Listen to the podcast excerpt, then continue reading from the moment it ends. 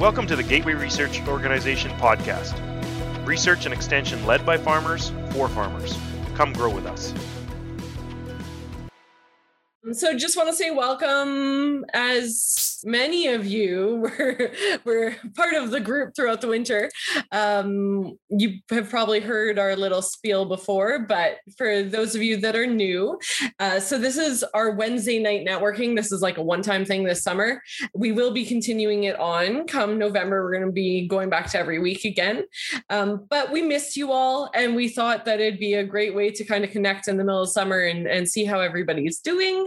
Um, as always, Grow is sponsoring this, as is Greener Pastures Ranching. And I work for Grow and I work for Greener Pastures Ranching some of the time. um, so yeah, with that being said, I guess I'll let Steve take it over. Um, the one thing with Gateway Research Organization, for any of you that don't know, is we have a YouTube channel. And on that YouTube channel, there's constantly new videos coming out. Um, I'm currently working on one that Steve is speaking in about uh, Kernza and perennial like perennial wheat and, what that's all about and how it's looking at the grow trials this year. And then we I have another one coming out on grass-fed beef and grass-fed meat in general and the nutritional differences between that and conventionally raised. And that's with um, Dr. Richard Bazinet from the University of Toronto, as well, well as Kelvin Ressler, who is um, he runs Top Grass Cattle Company out of Drumheller area. And so he he markets into the grocery stores grass-fed beef. So really interesting to hear them talk. That's going to be a longer one. That's when the coffee shop talks. But yeah, lots of videos on there. So I will put in the the chat the link to our YouTube channel. And if you haven't subscribed yet, you should do so. Okay, Steve, it's your turn. That's my commercial. Awesome. Thank you. So yeah, Amber is going to be putting stuff in the chat. Um, she's probably got lots of links she can throw in there. I'll throw in some as well. But uh, yeah, welcome to uh, Wednesday night networking. I know it's only one one night uh, this summer, but uh, everybody's usually too busy in the summer. But we thought we'd throw one in here. Um, for a lot of people, I know it's been a tough summer right? There's been a lot of droughts and there's a lot of, you know, price of hay's gone through the roof. Uh, if you're in an area that's uh, doing better, right on. Um, I'm glad for you, but there's a lot of areas that are in a, in uh, um, pretty tough shape.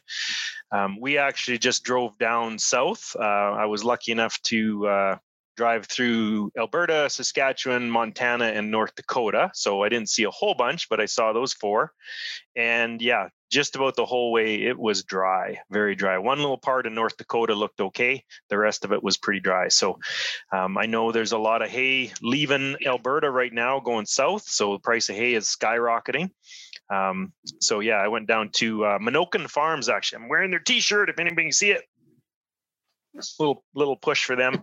Um, they had me down there, did a pasture walk. There was like over 200 people at the pasture walk. It was a fantastic turnout. I really enjoyed being there. They had lots of polycultures. Um, uh, they had some animals on there grazing. They had a little flerd, some sheep and some cows out there grazing some of these polycultures. So I was very impressed. If anybody's curious, go look up Menoken Farms. I'll try and put something in the in the chat here too. But yeah, it was a a, a great little tour they had on there. So so yeah, the topic of tonight um, my special guest tonight is actually amber kenyon uh, she's so special because she's my wife and uh, we just had our anniversary and my anniversary present to her completely failed so now i have to make her my special guest yeah, so I got to make up that anniversary. We were, I was going to take her dancing, and we went to go dancing, and the lounge or bar that we went, went wanted to go country dancing in was closed on a Monday night. So we were uh, actually in Olds for any of you guys down south. We were in Olds. There was um AgSmart was happening and Steve had an RDAR meeting. so it was a work trip so in, instead of our date night and going dancing, she got to hang out with the uh, ADM of uh, agriculture. What's that? Uh, assistant deputy minister. So uh, maybe that's a, a perk for her. I don't know. Tonight's topic, because we've all had this, you know, a lot of people had a tough summer. Um, what went wrong? A lot of seminars and conferences we go to, we always hear what went right right? What was what this is the the perfect thing. We see the perfect pictures. We you know this crop worked great and we get these great results. And that's what everybody shows. But that's not reality right? There's lots of times when things go wrong. I just like to like i, I do that on my facebook uh, page all the time. You know, sometimes things go wrong and not everything works perfectly at Greener Pastures all the time. So I wanted to have a night where we just talk about stuff that didn't work out and how did you solve that, or maybe somebody else has an idea. I've I've said for years that uh, in in the livestock industry, there's 487 things that can, can go wrong, and uh, every year two of them go wrong, but it's a different two so right you're you're always trying to find you know a solution for that other thing that went wrong this year that well last year you solved it but now it's a completely new thing that went wrong. So i just wanted to open that door. I mean mental health to me is an important part of agriculture. Um, and if anybody is in that position right now uh, you know there's places to reach out for help. I've been there many times so i, I don't want to uh, belabor that but there, there's lots of of issues that go wrong. Everybody has things that go wrong, and don't think that you're all alone. There's people out there to help. So I'm going to throw a couple articles in the in the chat here later that that might help if you're in that position. But let's get into this and, and talk about what went wrong this summer and maybe we can get some solutions and, and you know help each other don't be shy if you want to post something in the chat um, amber's going to take start taking questions in the chat the way this works is just networking um, we'll take them in order okay so just to crack this thing open. Um, as an example like this is a, it was a little confusing when i threw out the ad. People were like what went wrong? Why don't we why aren't we talking about what went right? So i don't think they quite understood it. So as an example what went wrong at greener pastures this year? Um, biggest thing for me the drought caused water issues right? We had grass all summer. I mean we've we've uh, you know we did, we don't have as much as we normally do but really for me water issues and solar systems Oh, that was my nemesis this year. The reason why is because the dugouts are that much lower. So your solar system has to pump, you know, an extra two or three or four feet higher, and it just can't handle it. And I actually have bigger herds this year.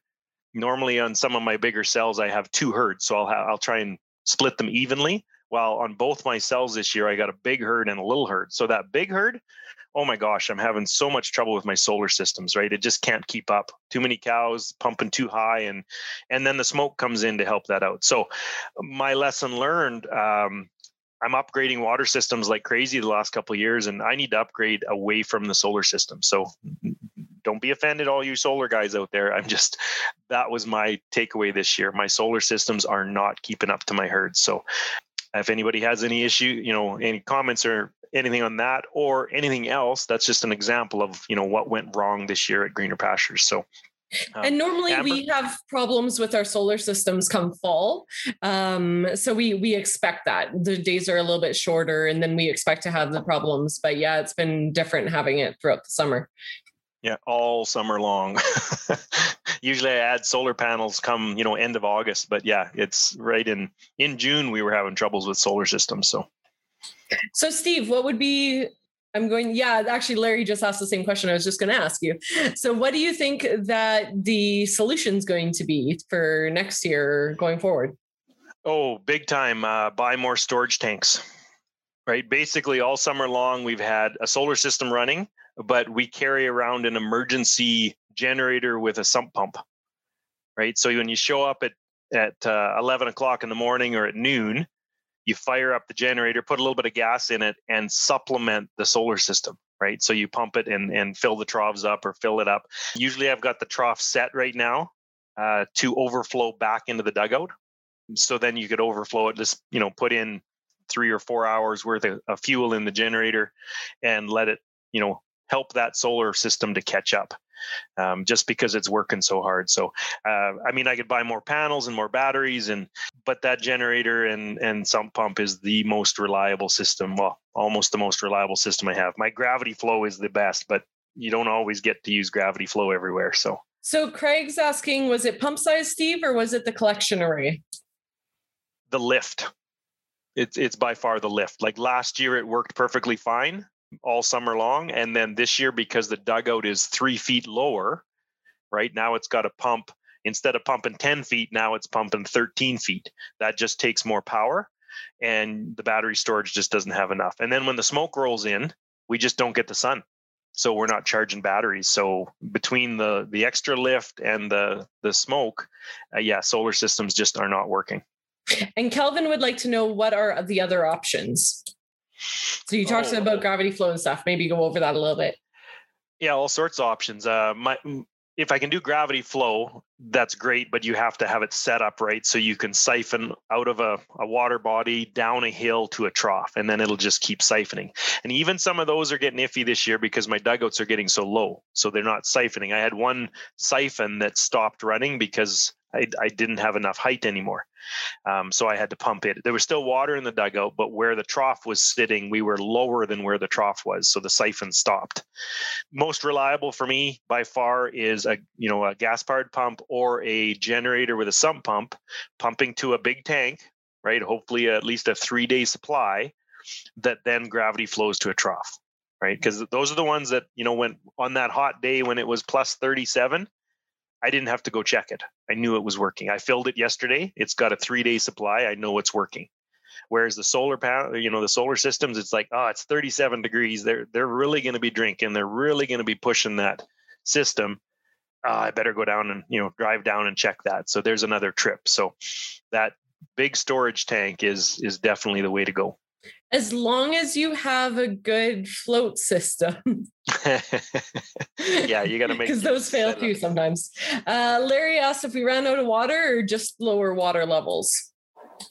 there's a couple dugouts that are almost empty and because i'm pumping out of them i can go down to you know three inches of depth and i've been there yes this summer we we got to one dugout that was almost completely empty if i was letting them walk into that dugout to drink uh, it would have been done a month earlier because they would have punched it out so much so And Craig asked, "Do you have a magic formula for sizing a reserve?" magic three days that's my magic how but big how do is you your know herd how, how do you know how big to make it?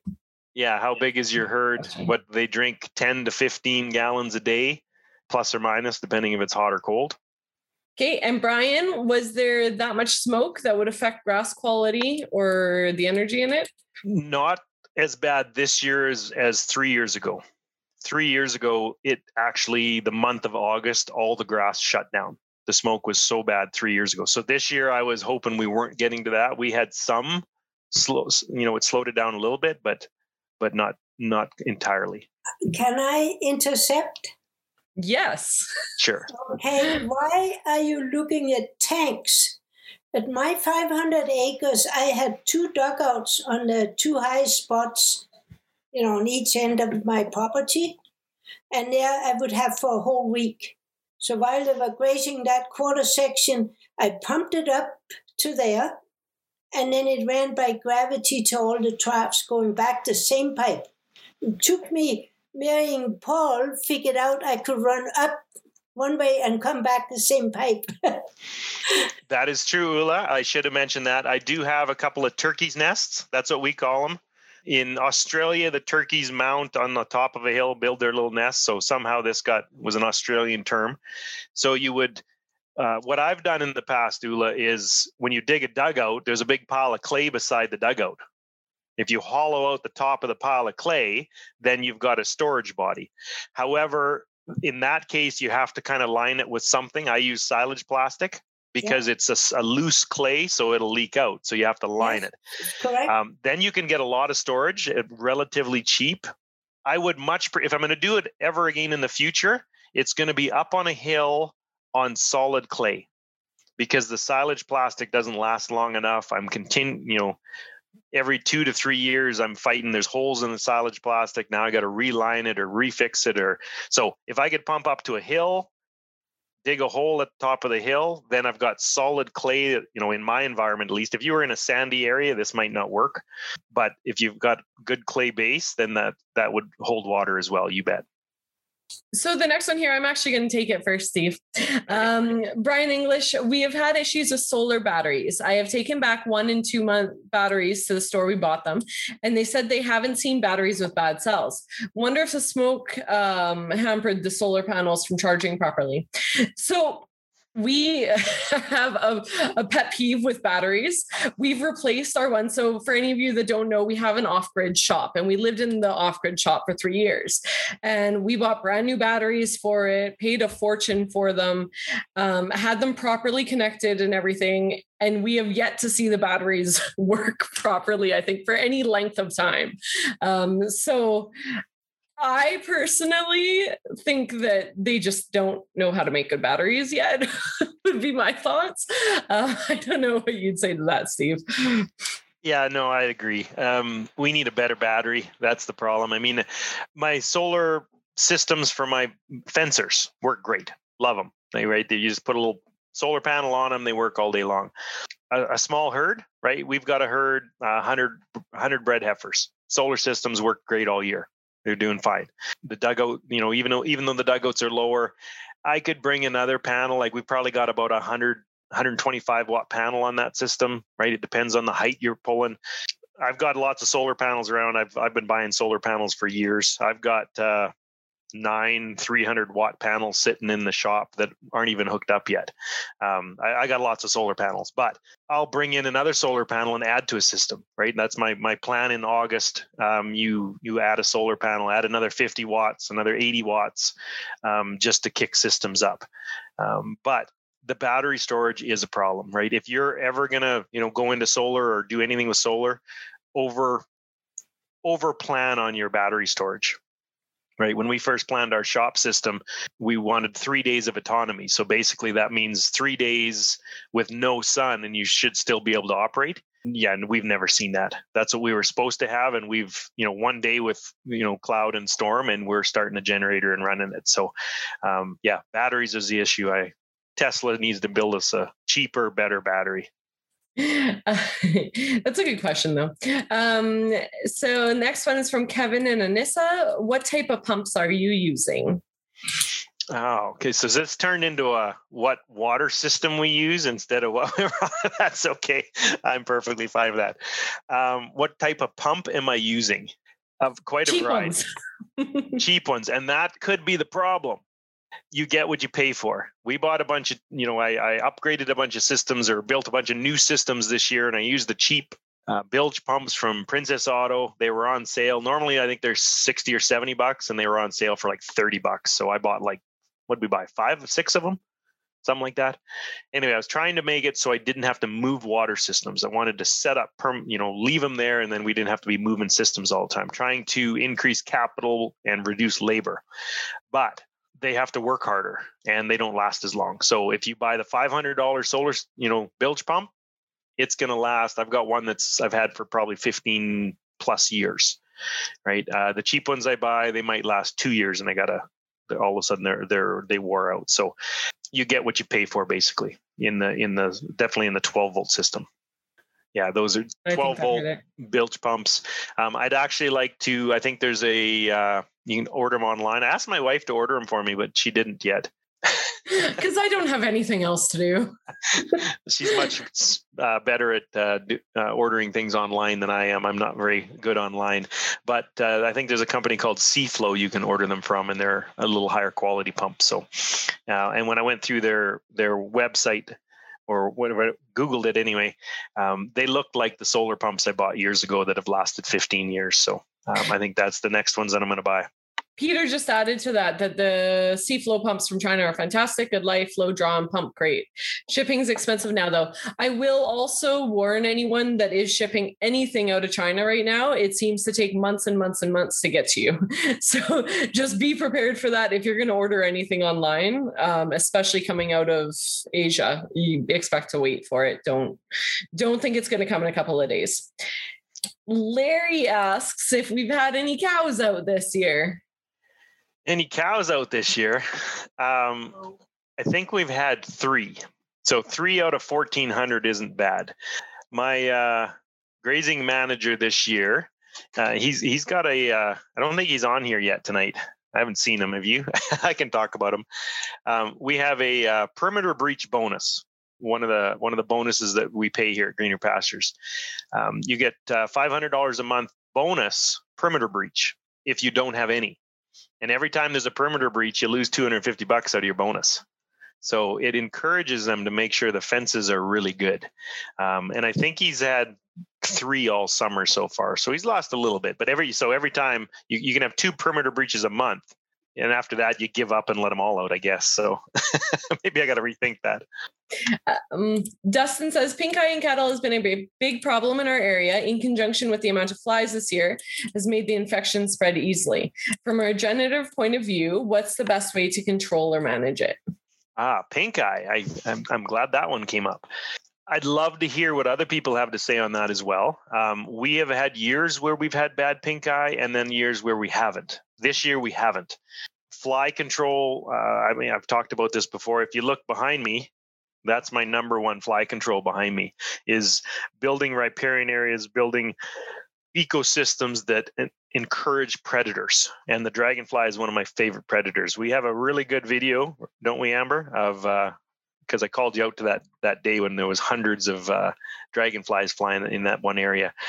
It's so nice to see the dragonflies out there because they're very agile. They're great flyers and they're very good predators. They pick out mosquitoes and flies and all sorts of things. So to me, it's a predator. Uh, spiders, dragonflies, bats, uh, cowbirds, wasps. They're really great, aren't they, Amber? Fantastic. Amber got attacked here, swarmed by a uh, a whole bunch of wasps not too long ago. She came home with eight eight wasp stings, and and yeah, we had to nurse her back to health for quite a while. So they do eat flies, though. so there's that. There is some. Um, the other so, thing that we've done is thrown out sulfur blocks with the cattle because that's supposed to help with fly control. Tansy apparently is supposed to help too. so tansy, let's all grow some tansy. Yeah, the odor on if the cattle get to walk through tansy, it's a it's a parasite, you know, kind of like an insecticide. So I don't know if that helps too much, but I know our county hates tansy and they want you to pick it and burn it and get rid of it. And I actually don't mind it. Um, it has some other benefits. It's got a huge root system. It's going to hold snow and it's windbreak. I've seen a uh, bluebird's nest nestled in the base of it, a couple of uh, tansy plants uh, more than once. So, what was our original question? Pink eye. Pink eye. We've also used kelp um, in with the mineral. You want to speak to that, Steve? Yeah, years ago, I oh Gearld Fry, I think we went to uh, his school, and uh, basically his pink eye remedy was to when you get a pink eye breakout, you take away the salt and mineral completely and replace it with kelp meal. Now, kelp meal is a seaweed, basically out of the uh, out of the ocean, and it's very high in minerals and, and vitamins and nutrients, basically. So, I took that as a cure. Right, you get pink eye, you can cure it by putting kelp meal out. Okay. Well, what if I want the prevention? So I don't know if this is correct or not, but I went uh, years ago. I went to my feed company and said, "Okay, I want kelp meal added to my mineral," and thought, "Well, if I put you know two bags in every ton of mineral, then maybe I can prevent pink eye instead of just curing it." So I don't know if it ever, ever worked. I did it for quite a few years. Uh, in the last few years, basically, I don't know. Some years I don't have pink eye problems, so if I get a pink eye breakout now, I'll buy a couple of bags of kelp meal and I'll mix it in with some mineral. Usually, my pink eye breakouts are in herds that they only want salt. Okay, so they're not getting any mineral. So, even if I've got a customer who only wants salt, I'll usually, there's a secret, okay? I'll usually feed the mineral at my own cost in the spring right? Put some salt, but make sure they get some mineral. Might if there's a pink eye breakout, then I phone them up and say we should add some kelp meal. We should get this under control. Um, but just to save my own labor, I usually throw some mineral out there just to give them a little bit of a kickstart. And it seems like the herds that uh, end up getting a lot of pink eye are the ones that didn't have mineral to begin with. So. Okay, so just a little thing here. We're out of practice everyone's supposed to turn on their mics and ask their questions. So apparently it's been too long. Um, I'm going to, from here on out, if you put your question into the chat, I will ask you to turn on your mic. And if you don't want to, I can read it out as well. Um, but that makes it a lot more engaging. I'm thinking this is kind of boring, just me and Steve talking the whole time. And I'm getting tired of talking. Yeah. so who had the pink eye question? Let's let them answer. Brian English. You want to speak to that, Brian? No, I, di- I didn't have the pink eye question, but I did respond to it. It's been one of our worst years for pink eye, and just in one herd. Uh, we've got three herds. So yeah, we're uh, the cattle are almost afraid of seeing me walk in there because they know I have a stock doctor in my hand. And I've been uh, we had one calf that was completely blind and didn't make the the trip with the rest of the cattle over the highway. And we found him the next day with thank goodness the neighbors noticed him there. I'm not a cowboy, so uh, my roping skills are pretty bad. Thank God no one was on the highway when they saw that. But our local vet says that uh, pink eye has been foot rot, and um, they're running low on antibiotics. Ouch. Oh, We yeah, have- you're right. It was Dustin Helms that asked the original question. So, Dustin, if you have anything to say, I see that you have another one up, Brian, but you can ask that after. We also have one in the corrals that uh, can hardly see. But it was like that when it showed up at our place. It, it but we kind of ended it. Now, my question, Brian, what's the difference d- between the three herds? Would it be a mineral issue before they were They at your place? They get the same minerals. Um, I don't know. I really don't know. Um, these guys are now on polycrops. That was a disaster this year. We have Canada fleabane. We've had dandelions. We've had um, narrow leaf hawksbeard take a lot of our yield away. Our our polycrops. After six years of this, I don't think I'll be doing polycrops again. But I mean, we just up until Monday, we've only had four and a half inches of rain. So it when we put our corn in on May 9th and 10th, we had great growing conditions and it got cold. The corn didn't come out for 14 days. And then we couldn't spray until four leaf and dandelions took over. We sprayed when it was 31 degrees Celsius and we killed 25 acres of corn. So, it, and we've never had to do that on our farm. So Sorry, I missed some of that. You were breaking up. Yeah, you're cutting uh, out. we're not as bad as the Interlake in Manitoba. They, I was just going to say the uh, Interlake has got it worse in Manitoba, and um, they've got really bad conditions there. Yeah, it's pretty tough all over. So, Dustin was the one who actually asked the original question. Uh, Dustin, do you want to speak to that at all? I think you guys answered most of it. I think part of my comment on the regenerative ag aspect of it is we treated it with antibiotics, of course, but the flies being as bad as they are, it spread to probably 60 to 70% of the herd. And so while we normally don't use any other chemicals or insecticides, we ended up getting some, uh, I forget the name of it, but like an Ivomec, but uh, Cylence, I think it's called and we use that as a pour on to control the flies, which has helped a lot. Uh, and I know the impacts that has going down the chain with the insects that are beneficial. So, looking more for ways around avoiding having to use that is, you know, trying to stick with that regenerative ag aspect. Yeah, um, it, it's a long-term plan, right? It's if you have to deal with something short-term, I, I 100% uh, uh, understand that. I'm not going to, you know, hold that against you by any means. But how can you plan now for the next time you're going to get a pink eye breakout? Can you, you know, help protect the riparian area, uh, back back some water up so you have a riparian area in that area? Uh, I, I don't know your situation, but to me, it's the predators right? Cowbirds, dragonflies, uh, bats, right? Put up some bat houses, um, something to be able to help manage that uh, naturally. Encourage some black or some bald faced wasps in your fields. just actually just ask Amber to go stand in your field and they will show up there. That's fun. Um, next up is Karen. Oh, you're funny, Amber. to put on the put that what, what do you they're not the paper paper things, but just somehow encourage them to come. It's, it's Yeah, we'll we'll like bring meat and sugar water and just plant it in the middle of a field, right? And then you'll have all the wasps there. That it's Yeah. a great idea.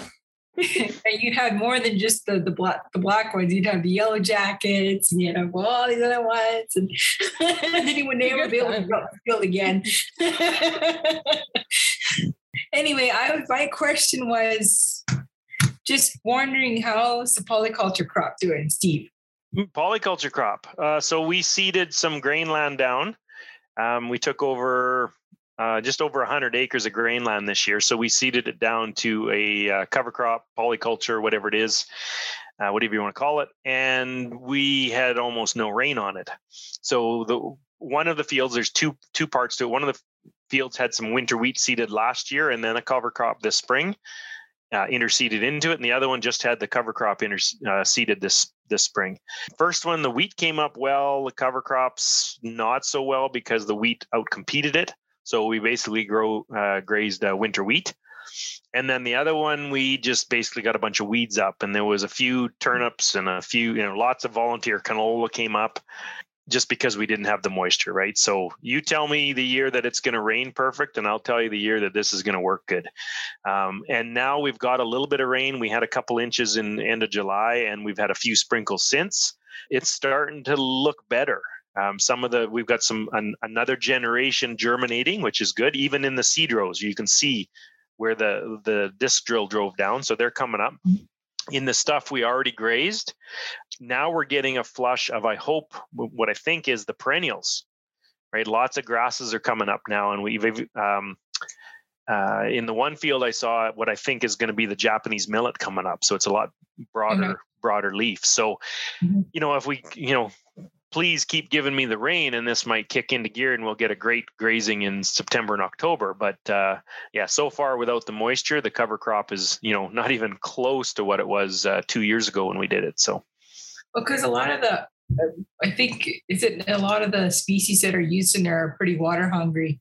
Like they're not, not exactly drought tolerant type species, more kind of the temperate and need more water than kind of like alfalfa. Alfalfa is kind of that water hungry one if it's not put putting a taproot way, way down 20 feet down in the soil.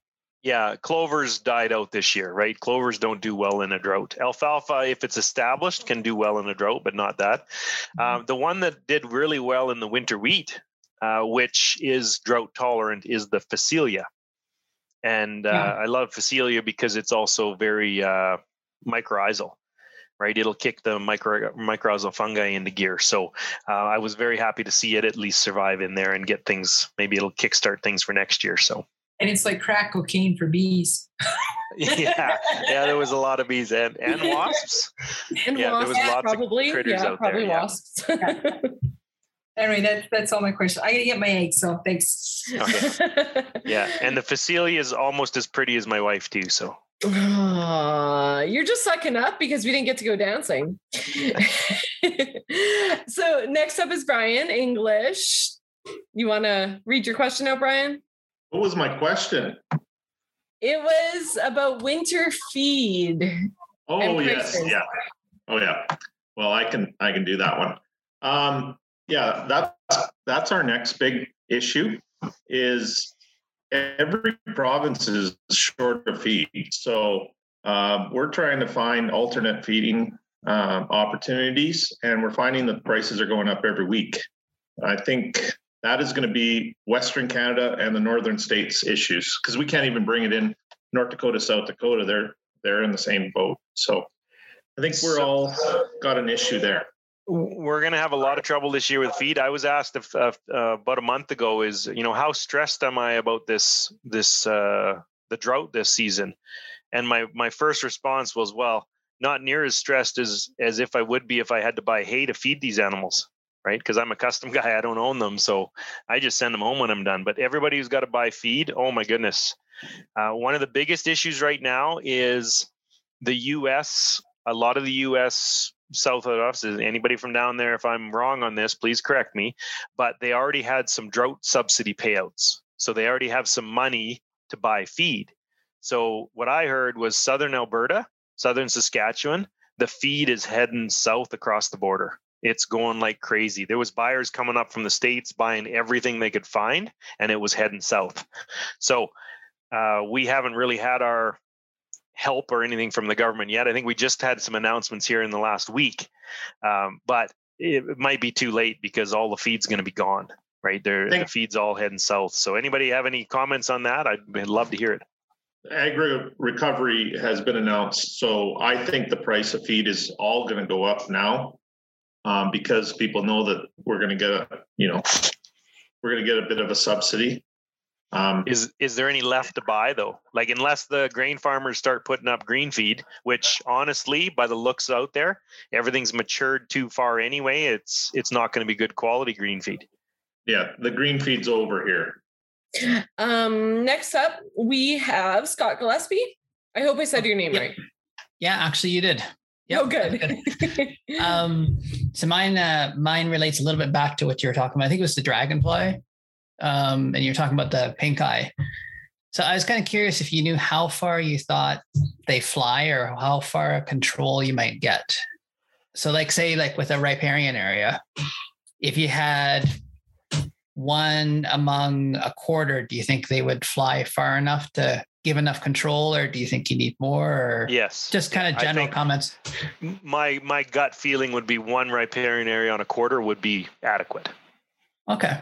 Yeah, because they, um, I've I've been, you know, probably a half a mile away from a riparian area, and you know, trying to count the dragonflies in the sky that I can't count.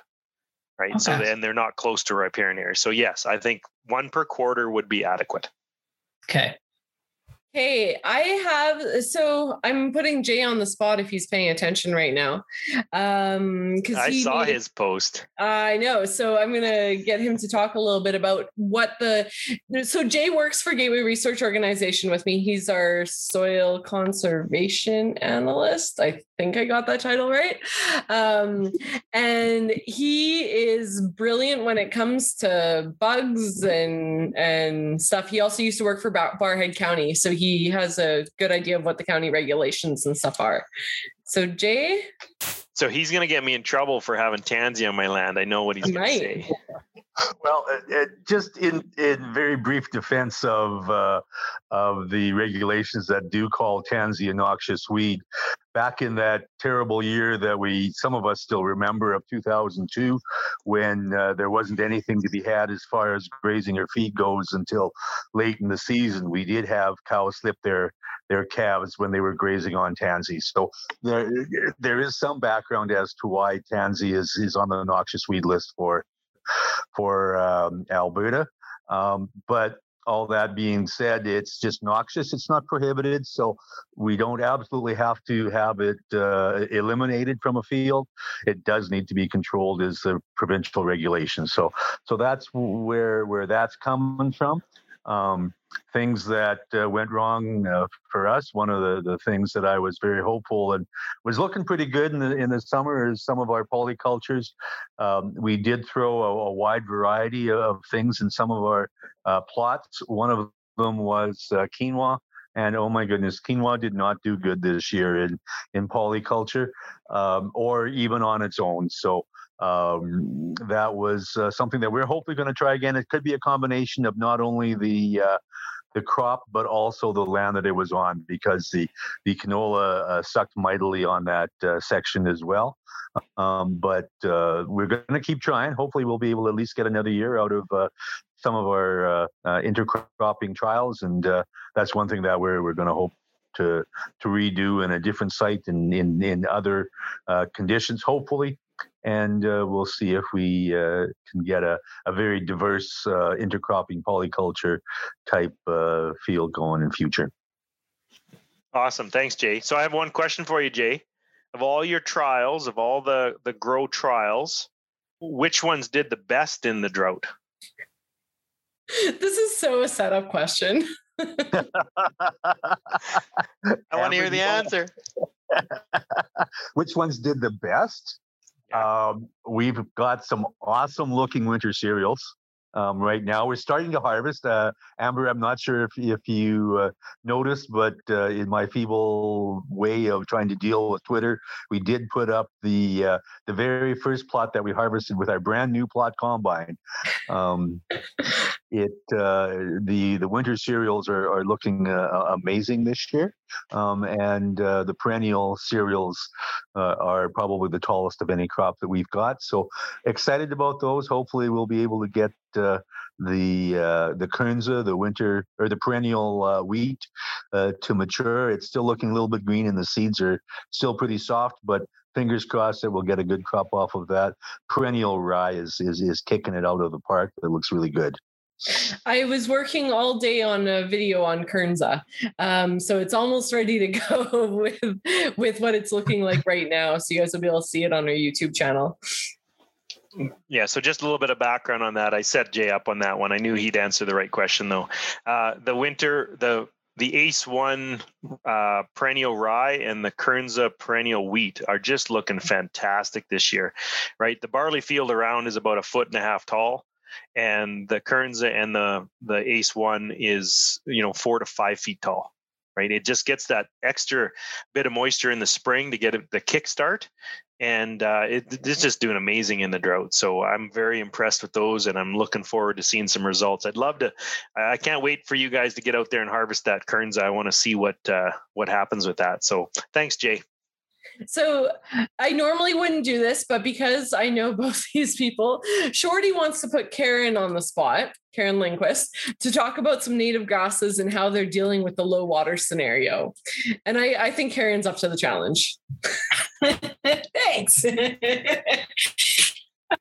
uh, well, uh, I I think the thing with with natives is that the natives are smarter than the than the tame tame. Let's let's put it that way.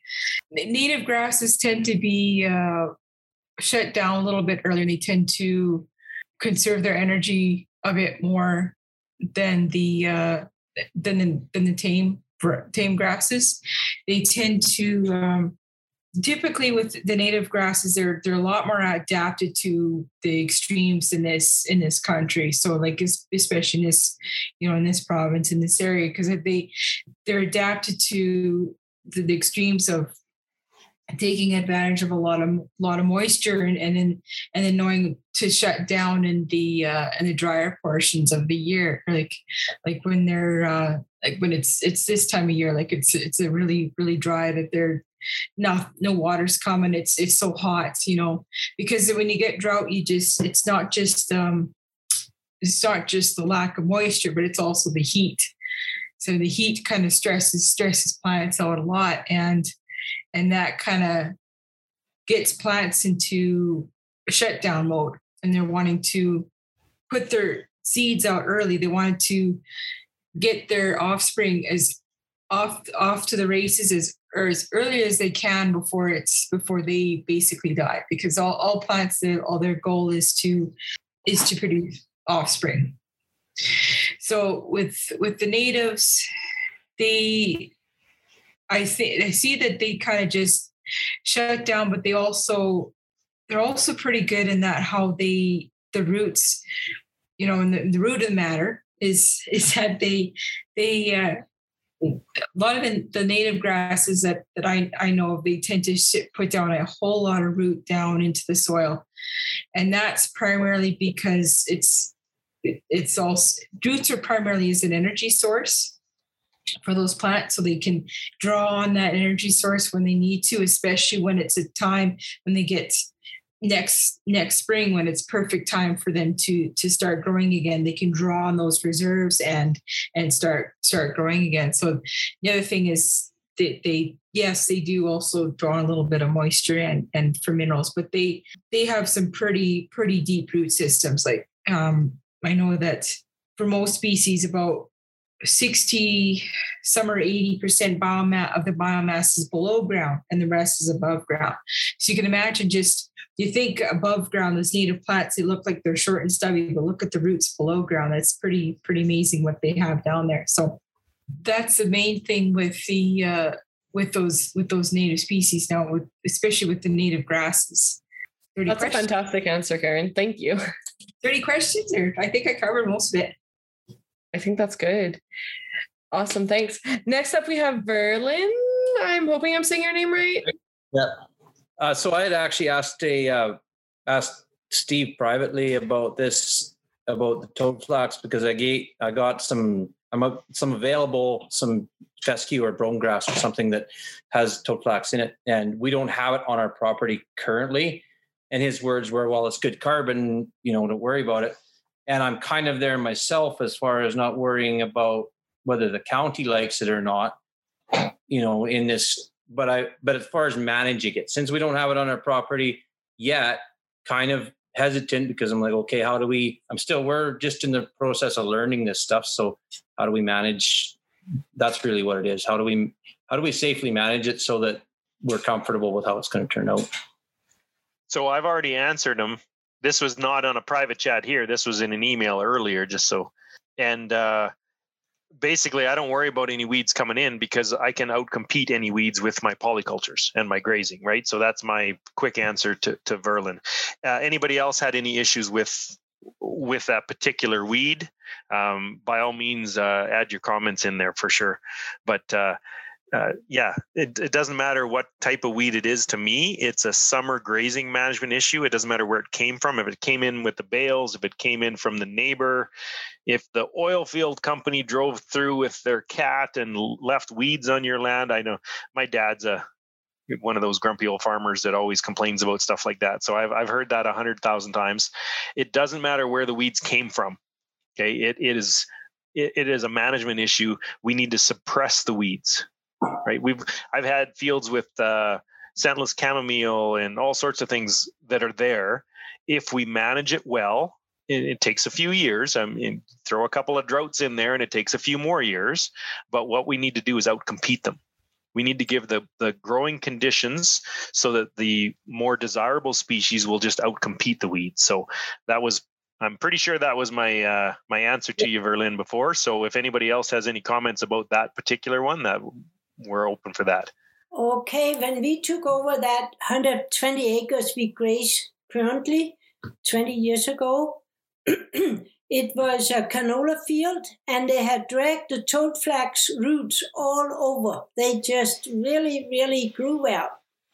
And by now it is almost competed out, just like you say, by good management.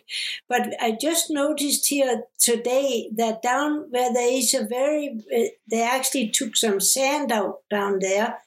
It's wet sand. So there the toad is doing well again this summer because they're drought. And that's 20 years later? 20, yeah. 20 years later. The seeds are always there. Well, it's just a, the roots and the seeds, yeah.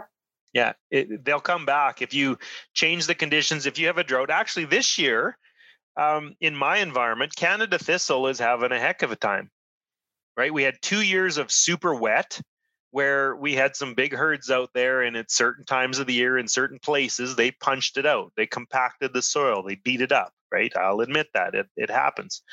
And then we have a year of dry after that, where a Canada thistle root system, you know, has all the advantage. Yeah, we got a lot of thistle this year. Am I worried about that? No, not at all. Right. Next year we'll have hopefully we'll have a decent year. We'll come in, the thistle comes in and heals the land, the root system breaks down, we bring up nutrients, um, we flatten it to the ground, hopefully with some, you know, decent high stock density. Uh, I'm not worried about it at all. Um, so it, it's just a matter of of this year's different than last year last year's different than the year before. So uh, it's a part of the polyculture i don't get stressed over it because everybody else does. Next up we have kendall. Kendall are you ready? Yeah. Perfect. Yeah so i was you got started talking about scentless chamomile and i have that too. I'm not too worried about it besides the county. Um, my stress is water hemlock. Um, super poisonous. Most people don't know what it's about. Um, last year, I lost about 2% of my calves to it. Little calves. They're curious. They go eat anything and everything. On a wet year, I think it's quite a bit worse because it's the very bottom of the plant that is super, super poisonous and so they pull the whole root up and eat the whole thing when you're when you're trying to non-selectively graze. It's a plant that they don't really they don't really like it uh, the taste of it but when you're doing some higher stock density or daily moves they just eat it because it's there. Can good grazing um, get enough roots that it lowers the water table enough that it dies out because it likes growing in water. Yeah, that's one of my deals. Or do I have to go pick it all by hand? Yeah. okay. So water hemlock, I've never had an issue with it. I know I have it but I, you know, as far as I know, I haven't had any animals die from it. Um, I try. Now it doesn't always happen. I have a lot of very large paddocks that I can't avoid all of the riparian area, right? The low spots, whatever. But in my in my grazing rotation, I try and leave some of my riparian areas till a little later in my rotation, um, and hopefully they're not as wet then. Um, on those wet years, you don't need your riparian areas, right? Like you don't have to graze them. Uh, on a wet year, I've got tons of grass everywhere else. I can skip a riparian area if I'm really worried about that. If especially if that's a history uh, in the wet area that uh, i have got water hemlock and it's going to be a problem, um, don't use it. Leave it. There's a riparian area management, and and on on the dry year it comes back around. Then yeah, you can you go out there and uh, for me the riparian areas on the dry year uh, it extends my rest period for me right it it it allows me to give more rest to those other good paddocks. So um, I haven't had an issue with it. I'm not saying it's not a concern, but riparian areas when they're wet, I try and stay out of them for all sorts of other reasons too, right? I'm trying to protect, uh, you know, the the the the ecosystem for my my predators, my dragonflies, my spiders, my you know duck uh, nesting. Uh, we, I've put fences around a goose nest that I found once in a while just to make sure she can get her babies uh, before we graze it. Uh, I don't know if I answered that very well, but I have not had the problem because of our our system is is intact. I think, um, but I don't force them to graze that intense as well. Um, I like to leave lots of residue, so if I'm forcing them to graze absolutely everything, and I understand, you know, calves are dumb. Um, maybe that's part of uh, what Darwin's theory of evolution, but uh, you, you, know you don't have those those genetics in your herd next year to do the same thing. So, if anybody yeah. else has a comment, by all means, give uh, give Kendall a, a, a private chat on that too. Thank you. So Jay, are you ready to go there? I don't know. Uh, well, I've seen it pretty widespread that uh, there's a thistle that looks like it's uh, on steroids, only it's really pale. Um, that's actually uh, something that's getting more and more common around uh, around central Alberta anyway, and that's a good thing because that is actually, uh, oh boy, yeah, I should know the Latin name, Puccinia. I'm not sure the full name of it. Um, it is a, a, a, condition that is impacting the thistle, and uh, it's just great to see. In fact, I just took a picture of it today, where the uh, the pale stuff is just growing and, and uh, staying pale, whereas the uh, stuff that isn't impacted by this condition is flowering and spreading seeds all over the place. So the more of this pale colored thistle you see around in the ditches, and you can even pull pull plants out and drag them around to the other uh, non-affected patches, uh, it's supposed to actually be reducing the uh, ability for the uh, thistle to grow and reproduce. So, kind of kind of cool, kind of good stuff to have uh, an eye on, and and uh, do have a, a boo as you're driving around in the ditches and stuff. You can see a lot of this uh, almost uh, chlorotic kind of totally pale thistle uh, that's out and about these days. So, kind of fun, kind of interesting. You also made a comment about picking Western water hemlock. I think that might be a really important one just to kind of put out there because yeah. we were just talking about that. Yeah, yeah. If if you are going to pick any western water hemlock or any of those plants that are, are known to have some toxicity, uh, humans can be impacted as well. We had somebody who who thought he was a, a hero and and went and picked uh, western water hemlock in short sleeves and got all sweaty and stuff like that, and he had some permanent uh, blistering and bruising of his uh, arms as a result of him uh, grabbing the thistle and then some of the juices uh, impacting or touching his his sweaty arm and and uh, turning into some pretty serious, painful, long term uh, blistering and, and bruising that that occurred. So so please be careful if you're going to pick any of that, any of the others as well. And heaven forbid that we ever get uh, some of the more serious uh, ones around western water hemlock and the like are natives. Uh, some of the invasive species, the introduced ones, can be really, really scary as well. So if you're going to pick any of those toxic ones, and you're right, the uh, the root, particularly the the chambered root that the cow the cows seem to have some kind of affinity for. Um, if there's any juices that come out of those roots, that can be quite harmful to uh, to those of us who uh, who ever try and pick it. So be careful. Thanks, Jay. So what you're saying is don't pick it in speedos.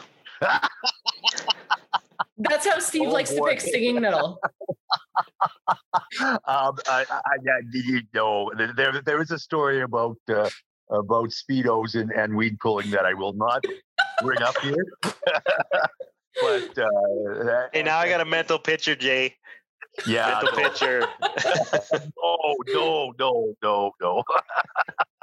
uh, I will tell Amber the story sometime. It's it's kind of weird. okay. Okay. I'm worried about that now too. So thanks, Jay. Um, Thank you. I- I would expect uh, a picture of that thistle you took uh, on your Grow Twitter page so that people can go take a look at it. Um, so next up, Brian English, are you ready to go? Yeah, I was just wondering how everyone is uh, doing with grasshoppers. Some areas we've got really bad grasshoppers, and I'm worried about next year because they're laying a lot of eggs. So, how is everyone else finding grasshopper populations? So any pest that arises, it's because the conditions are favoring them, right? Grasshoppers love a, a dry area. That's their that's their heaven. Years ago, actually, back to 202, right when we had the severe drought. Uh, that was like when I was first starting bale grazing. I think 2000 and I did a little bit in 99 and, and 2000 and 2001, a little bit of bale grazing, kind of my my primitive form of bale grazing back then. And then we had that drought of 202. Uh, I was absolutely shocked in 203 about the grasshoppers, right? 202 and 203 were very dry, and grasshoppers just came through and cleaned everything out. I mean, I'm originally from Saskatchewan. We had some grasshoppers, but when I moved up to Edmonton, there was no grasshoppers up here. And all of a sudden in, in 203, grasshoppers were thick, like uh, a hundred of them on the, the the sunny side of a fence post right it was just absolutely thick with grasshoppers and i was you know it was some pretty new land and you know not not taken care of very well yet and and uh, yeah grasshoppers were just everywhere and then i'd walk out into the field and i had these circles of old old bale grazing spots that were two feet tall and i'm like why are the grasshoppers eating everything else everything else in my pastures were gone. There was no grass left. The grasshoppers cleaned it all off. But these circles were two feet tall, standing with barley. We we bale graze with some um, uh, barley green feed. And I, you can't tell me grasshoppers don't like barley because I've seen barley fields devastated by grasshoppers. And what I learned way back then was that grasshoppers don't like moisture there's actually a predator that attacks the grasshopper. It's actually a fungal disease. And like Jay, I'm not very good with my Latin. So if I had my presentation with me today, I'd have the Latin name up behind me on the screen and I wouldn't even try and pronounce it. But there is a fungus that attacks grasshoppers. It's their most fatal predator. Simple fungus.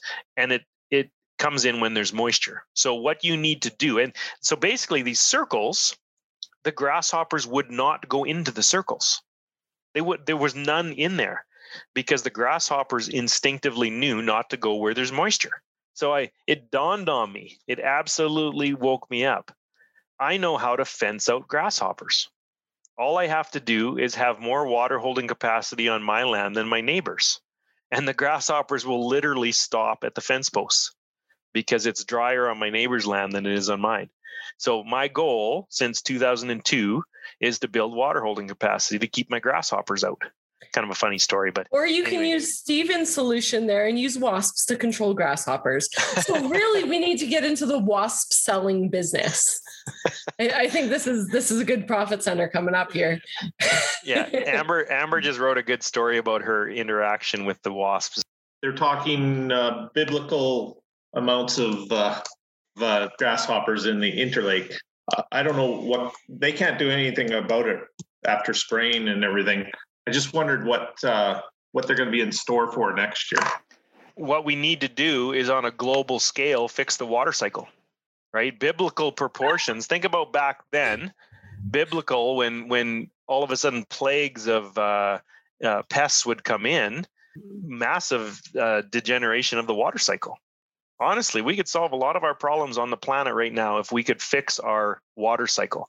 Steve likes the easy things to do here. Let's let's Oh. just globally fix the globally fix it right we we need to leave litter on the ground build soil armor um, stop eva- you know reduce the evaporation um, hold on to the rain when it comes runoff that would that would solve this you know uh, it's a simple solution that is extremely difficult to do because it's on a global scale I agree Right. with you. And there's a lot of uh, a lot of people that just send their cattle to the pasture and then they don't see them again until the fall. So Yeah. yeah, we we move every day and we've we're holding on, but uh, where the grasshoppers are really bad, I don't think they'll get going again next year. yeah It's if we not can something you can fix quick. No, it's not. It's not at all. And that's uh, that's what I've been I've been saying for quite a while here this summer. I've been trying to encourage people. I've got land that's three to seven years old in my management. Right, we've been managing it for that many years. Yeah, the drought hurt it. There's grasshoppers on it. Right, it, it, it it's not fixed yet. It takes time. Land that I've had for 20 years. Uh, there's no grasshoppers on it, right? We've got lots of grass. I, I I haven't been affected by the drought on that land yet right? This is not a quick fix. If it took 50 to 100 years to wreck the land, you're not going to fix it in three, right? So don't get discouraged, right? We're, we're working on this, building water. I can't emphasize enough leaving residue, right? Building that soil armor. That is what solves droughts. And right now, this year, if you're in a drought, it's too late to plan for a drought. Right? What we need to do right now this year is plan for the next drought Maybe it's two years away. Maybe it's three years away. Maybe it's seven years away. We need to plan for that this year. And the, the best advice I ever took after that uh, drought of 2002, right? I was really new at that. I, I started grazing up here in 99. So 2002, I was not ready for the drought. My land was not in shape for that drought and it, it hit me hard. Um, but one of my greatest mentors of all time, uh, Dennis Wabasser, uh, may he rest in peace. Um, he was from Lloydminster, and uh, I was that young college kid that came out and pestered him with a hundred thousand questions. And he was so patient with me. I I highly re- re- respect him. Um, that drought of 2002 hit hit them down there very hard. They had 14 months in a row with zero precipitation. What we do is not drought proof. It is drought resilient, right? You can't go 14 months without any rain and expect your you know your pastures to be you know growing and green. And at the end of that 14 months when i talked to him and i'm like well what do you do now? He said well we don't do anything now. What we need what we have to do today is plan for the next drought. Right? We we didn't plan good enough. We got to we got to plan for the next drought today. So that piece of advice has stuck with me for you know ever since then. And every year i plan for a drought. I'm constantly wanting to build uh, drought resilience, build that soil armor, leave residue on top, uh, you know, create soil through the root systems to hold on, you know, build that sponge to hold on to water.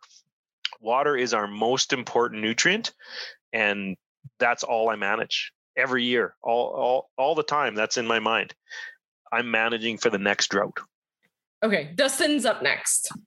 Are you ready to go there, Dustin? Yeah, you bet. So my questions around grazing alfalfa stands and hay fields. It's something we haven't done before. I've and some people have already chimed in with some great comments around. Um, I'm hesitant doing it just because I've heard all the different concerns. And uh, we've got about 20 acres uh, adjoining one of our pastures, and it's probably 50 to 70% alfalfa. So, as a first try, I really don't want to go in here gung ho and have some of the concerns that could pop up. So, just some tips and tricks around that. Okay, I haven't seen uh, the comments here. I've been too busy talking, so uh, hopefully I don't contradict them too much. Um, to me, um, legumes, any legumes, so alfalfa, any bloat sensitive legumes, uh, clovers, things like that. It's a matter of not letting them uh, overload. It's a change in diet too quickly that causes bloat.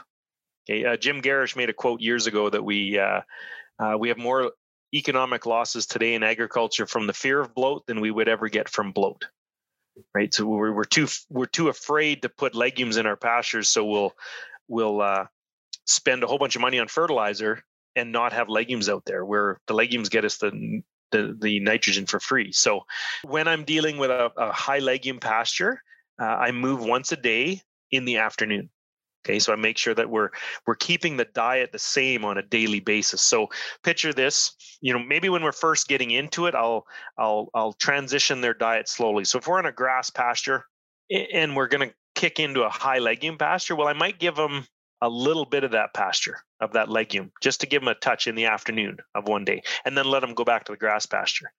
And if i'm really worried about it i might do it another day. Give them a little bit right? Just cross fence a little bit off give them a little bit more.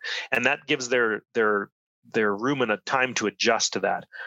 Um, and then once we're on to it then what i do is i move once a day in the afternoon. Bloat sensitivity is is more likely to happen in the in the morning than in the afternoon. So if you picture those animals in the morning they wake up and they eat yesterday's leftovers right? So they go out and they eat the grasses left over the stems that are left over and they fill up their rumen.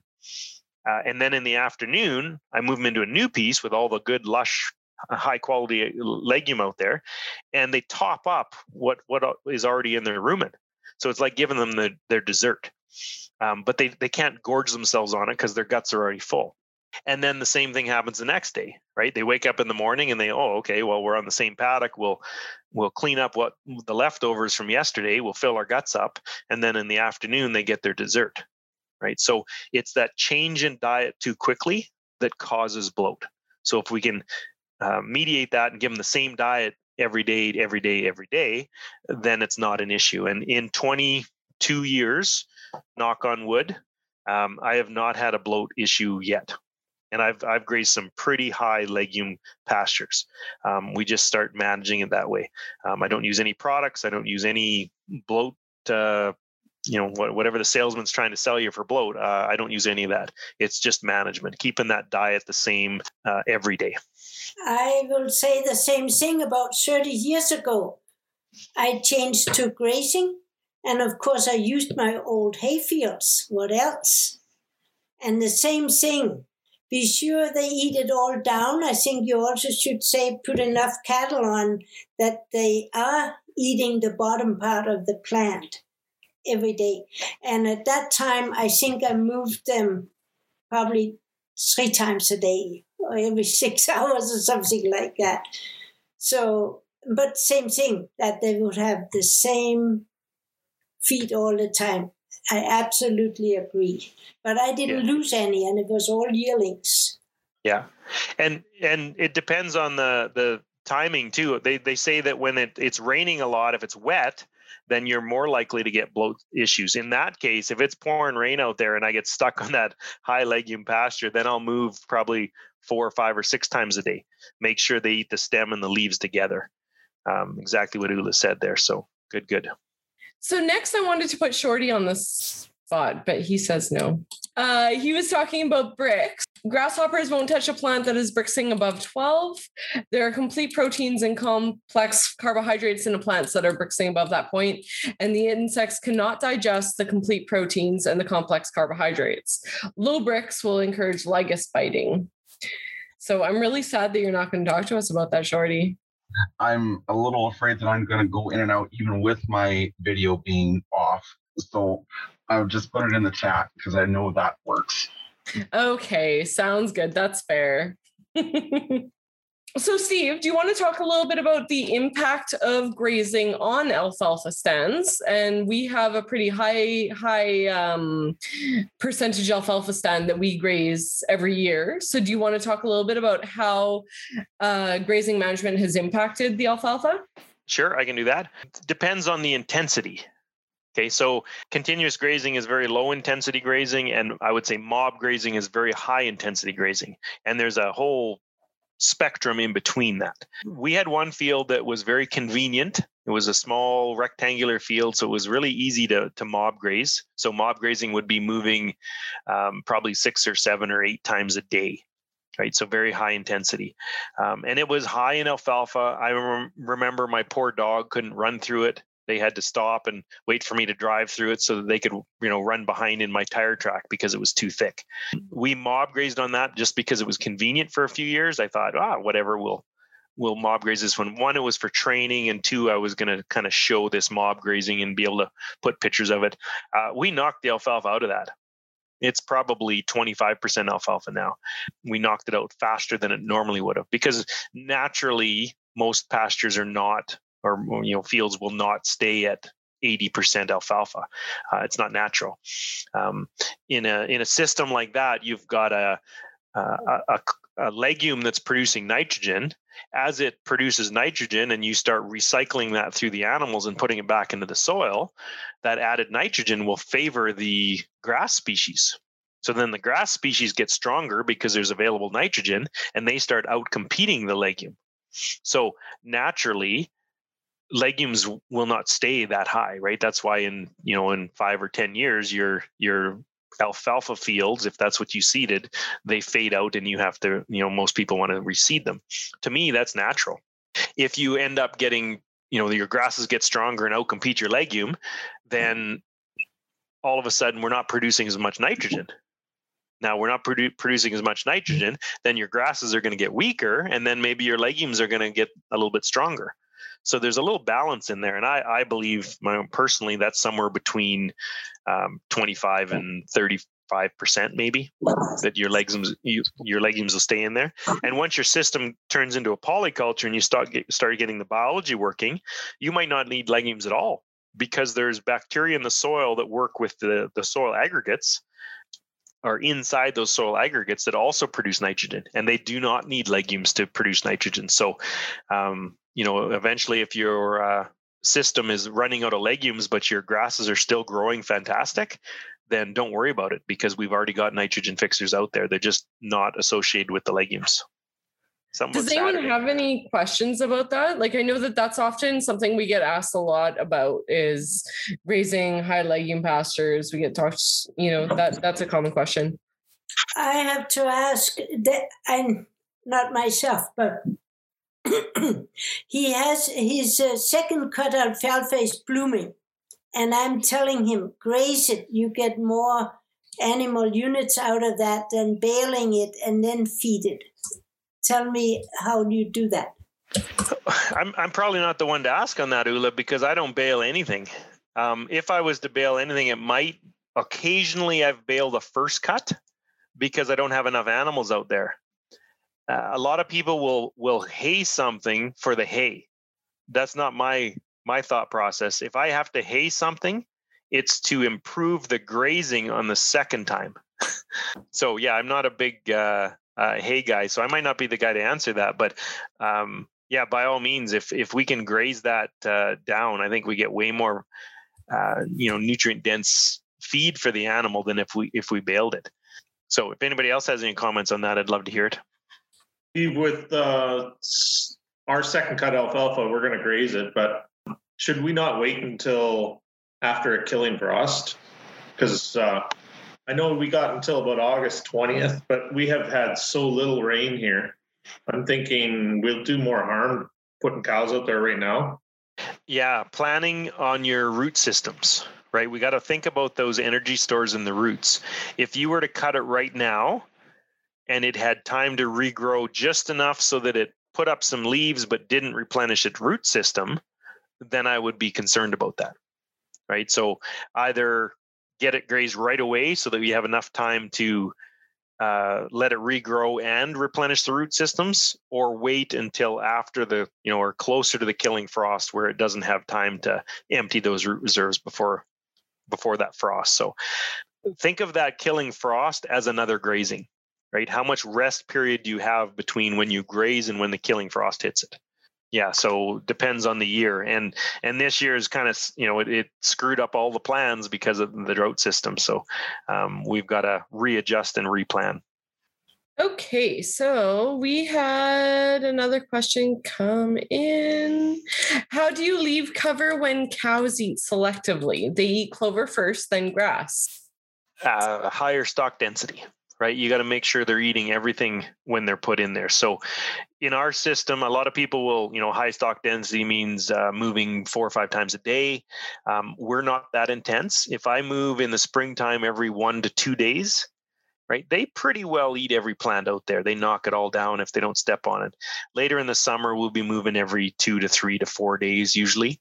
Uh, this year, because of the drought, we're still moving every one to two days. So we're not going to have as much as we normally do, but you've, you've just got to keep stepping up that stock density until they knock everything down Um, we still want to leave residue, but we want to have every plant affected, like knocked down, chewed on, stepped on. So, in order to do that, I'll just point out um, there's a lot of different thoughts on how many paddocks you should have when grazing. And we were just having this conversation um, with somebody. They're running eight paddocks, and eight paddocks, in theory, you're you're moving right. That's that's better than having one continuous graze paddock. However, like with with us right now, 16 is a minimum for us in our environment where we are that's that's the minimum of what we're going to do in any of our cells. So the the reason for that is that we want to allow that extra rest period. If we only have eight and we move as often as we're moving right now, well, then we're going to be back on that first paddock right away. Um, if we leave it longer, well, then they're overgrazing, and when the grasses get a chance to grow up, they're back on it. They're grazing it right away, so it hasn't had a, that rest period. Um, in harsher environments, you might want to have more paddocks so that you have a longer rest period, and so that's that's a really big key to that that, I think. Yep, I can't argue that. So, Laura, you're up next. Oh, I found it. What is the most effective way to seed alfalfa into an established grass paddock? Trying to find a way to give next year's pasture a boost after a dry year. Alfalfa is tough to broadcast. And this year it has taught me, uh, or reinforced to me, that I have to include alfalfa in my broadcast mix. Um, alfalfa is doing great this year. In a drought, alfalfa always does well. But I, I you know, quite a few years ago, I kind of dropped it out of my mix and um, I just stick with my clovers. But because of the drought this year, all my clovers are died out. They won't germinate. They won't kick into gear. Alfalfas are doing great. So, but what I found years ago is if I broadcast alfalfa out, it doesn't catch, right? 10 years later, you can count the number of plants that are out there. So, but you got to get the seed out there for it to germinate. So, you know, maybe 10 years ago, if I would have been seeding alfalfa, then this year we'd be, you know, doing a lot better in some of these paddocks. So, uh, if you can zero till alfalfa in, it might kick in. I guess I got to go back to my cover crop from a few years ago. Uh, how do you establish something into a an, an established pasture? Um, in 2015, we decided somebody told me you cannot establish a cover crop uh, mixture in an in an established pasture. So as soon as someone tells me that, I got to try and do it. So that's what I did. In 2015, we zero tilled in a cover crop into a pasture. But what I wanted to do is set back the existing pasture. So cattle came in, first herd came in. I have two herds on one uh, area. So we've got 1,100 acres, but I run two herds on it. So I have the option of bringing in two herds. So the first herd came in, we hit that one paddock grazed her right to the ground, right? Where just what you're not supposed to do. Got them out of there. They went on their rotation to the east side. Uh, two weeks later, I brought in the other herd, um, grazed the same pasture again, H- hammered it to the ground, left them out there. Exactly what you're not supposed to do, right? So I'm trying to hurt this pasture on purpose. They were still out there. I seeded down. We had a zero till uh, fella come in and seed this down and uh, left the cattle out there for four more days. Uh, to make sure that we really set back the existing stand. Um, and then just as the seedlings started to come up, I saw some seedlings in the in those uh, drill uh, or the disc uh, drill rows starting to come up. Uh, then we pulled the cows off because I didn't want to hurt those new seedlings coming up. Uh, fantastic catch! The all these little seedlings were coming out there. I got pictures and videos, and I'm crawling around on the ground out there all all spring. Um, I had people commenting about they they knew it was my pasture because some guy was out there on his hands and knees in the pasture. And they came up great. We had a tremendous catch. I was really excited about it. And then we got no more rain for the you know about a month and a half or two months. So all those little seedlings yellowed off and died. Um, so I I consider it a success because they caught. They did well. If we would have got some rain, they would have they would have taken off great. You know, again, you tell me the year we get the perfect moisture, and I'll tell you the year that everything's going to work right. They didn't all die. I got to eat some peas out of that field, and there were some sunflowers that came up and looked really pretty in this pasture on the highway in the low spot yeah but um, so if you want to establish alfalfa into a pasture then what i would do is try and set back the existing pasture but beware if you don't get the rain that year beware you set your whole pasture back because that pasture that I was trying to fix because I purposely overgrazed it and purposely hammered it and purposely hit it again, and then we had a drought. I set that whole pasture back about three years. Right. And so then I spent the next three years trying to baby that thing back and get it back into some decent production because I was so hard on it in a drought year. So on a good year, that would have worked great. On a drought year, that really hurt hurt that paddock. So so it is 7:30. We have one more question. Um, so maybe we'll we'll get that one. Verlin, do you want to ask your question again? Yeah, sure. Um, so just after the discussion about uh, a seeding into established, and honestly, that's really relevant to us because that's what we're trying to do is fix some of our pastures that are old and dying out. Um, what about fall seeding? Like, is there? Uh, I guess we're looking at doing. We did some uh, bale grazing this spring, and definitely saw the benefit of how that you know helped keep moisture in. But yeah, I'm brand new at this game, so trying to understand how to when to put the seed in and how to manage that with the bale grazing and that kind of thing. Yeah, bale grazing is the only quick fix I have. Right? If somebody wants a quick fix for their land, uh, bale graze. Right? Like it, it, it has always worked for me. It is a uh, instant done that that land is fixed. You might get some weeds for a couple years but you have three or four times the production so it doesn't matter right? And then your grazing management should be able to knock out those weeds. So yeah uh, bale grazing is my only quick fix. So uh, but if you're trying to establish something um, without bale grazing it takes some more time it takes the right weather conditions.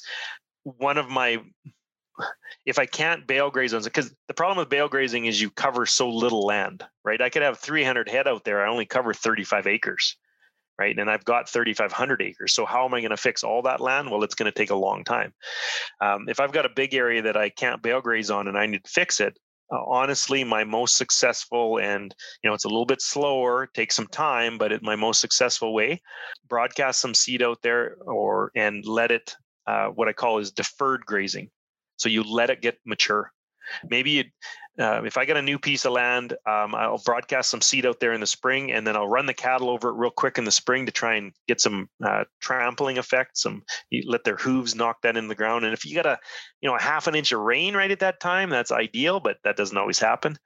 And then I just let it go. I let it mature. I let it do what it does. Let the grow whatever grows grows. Uh, let it go to seed. Let it get that material to cover the ground right? And then maybe in the wintertime or in the springtime i'll come in and, and high intensity graze on it right? Knock some of that to the ground.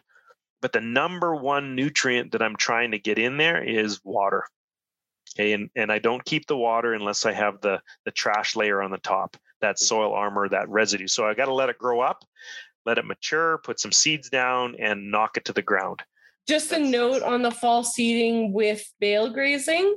Legumes have a really hard time coming up in a bale grazing field. So that's yeah, something to keep in mind. In a bale grazing field you put lots of residue you put lots of nutrients lots of urine lots of manure. Legumes have the advantage when there's a lack of nitrogen right? Because they work with the bacteria to produce nitrogen. Um, if you bale graze on an alfalfa field you'll knock the alfalfa out because you're giving all of the other species the advantage because you're throwing a bunch of urine and manure out there. They have the the uh, nutrients available. So, yeah, um, legumes are not needed in a bale grazing field. Now that being said, I've bale grazed with uh, clover bales before, and I've had this beautiful catch of clover after too. So, um, because all the seeds are there and it kicks into gear, but just be aware. I mean, it, you might be wasting your seed if you're throwing a bunch of legumes out there and on a bale grazing field. So, Steve, you want to do the closing speech? Closing speech. Okay, we are by all means not done. We're going to go into the after networking networking now, and anybody who's shy can definitely open up their video. But I'd like to thank everybody for coming out. I want to thank uh, Gateway Research Organization for giving us the platform and allowing this to happen. We will start this up again in November, just like we did last winter. And uh, it was way more successful than I thought last year. I, I didn't expect near as many people as we got last year. We were between 100 and 250 people every night, so by all means come back. I don't know what our numbers totals were tonight, but I'm sure they weren't quite up to that. But uh, middle of summer, everybody's out working. I understand that's why we closed them down for the summer. A little bit of a closing, I guess. Uh, Greener Pastures is a sponsor of this. Gateway Research Organization is a sponsor. Um, I just like to say that uh, we do have some schools and some and some consulting that we do. Um, we are planning a year-round grazing system school in Westlock for November 2nd, 3rd, and 4th, if anybody's interested. And if uh, that's too far away from you, we are portable. Uh, we can come anywhere. Um, you got enough bums in seats and a you know a room for us to do a school on we can come anywhere to do a school i believe we're going to do a school in uh, north dakota this winter they're uh, excited about having us coming down. Um, so I am uh, looking forward to that one too. So if if anybody's interested, um, uh, we've got some schools coming up. We've got uh, one day schools, two day schools, and three day schools. If you're interested, this get a little bit more intense. And we also do some uh, online consulting. If anybody's uh, just wanting a little bit extra help, we can do a, a webinar. pretty simple. We sign up for a Zoom call and we do a one on one webinar and uh, we can help you with whatever issues you have. So other than that uh, i'd like to thank everybody for coming. Again thanks thanks GRO for hosting us and uh, we will kick into the after networking networking where we get uh, to have all sorts of fun. We'll go all sorts of directions. Thanks everybody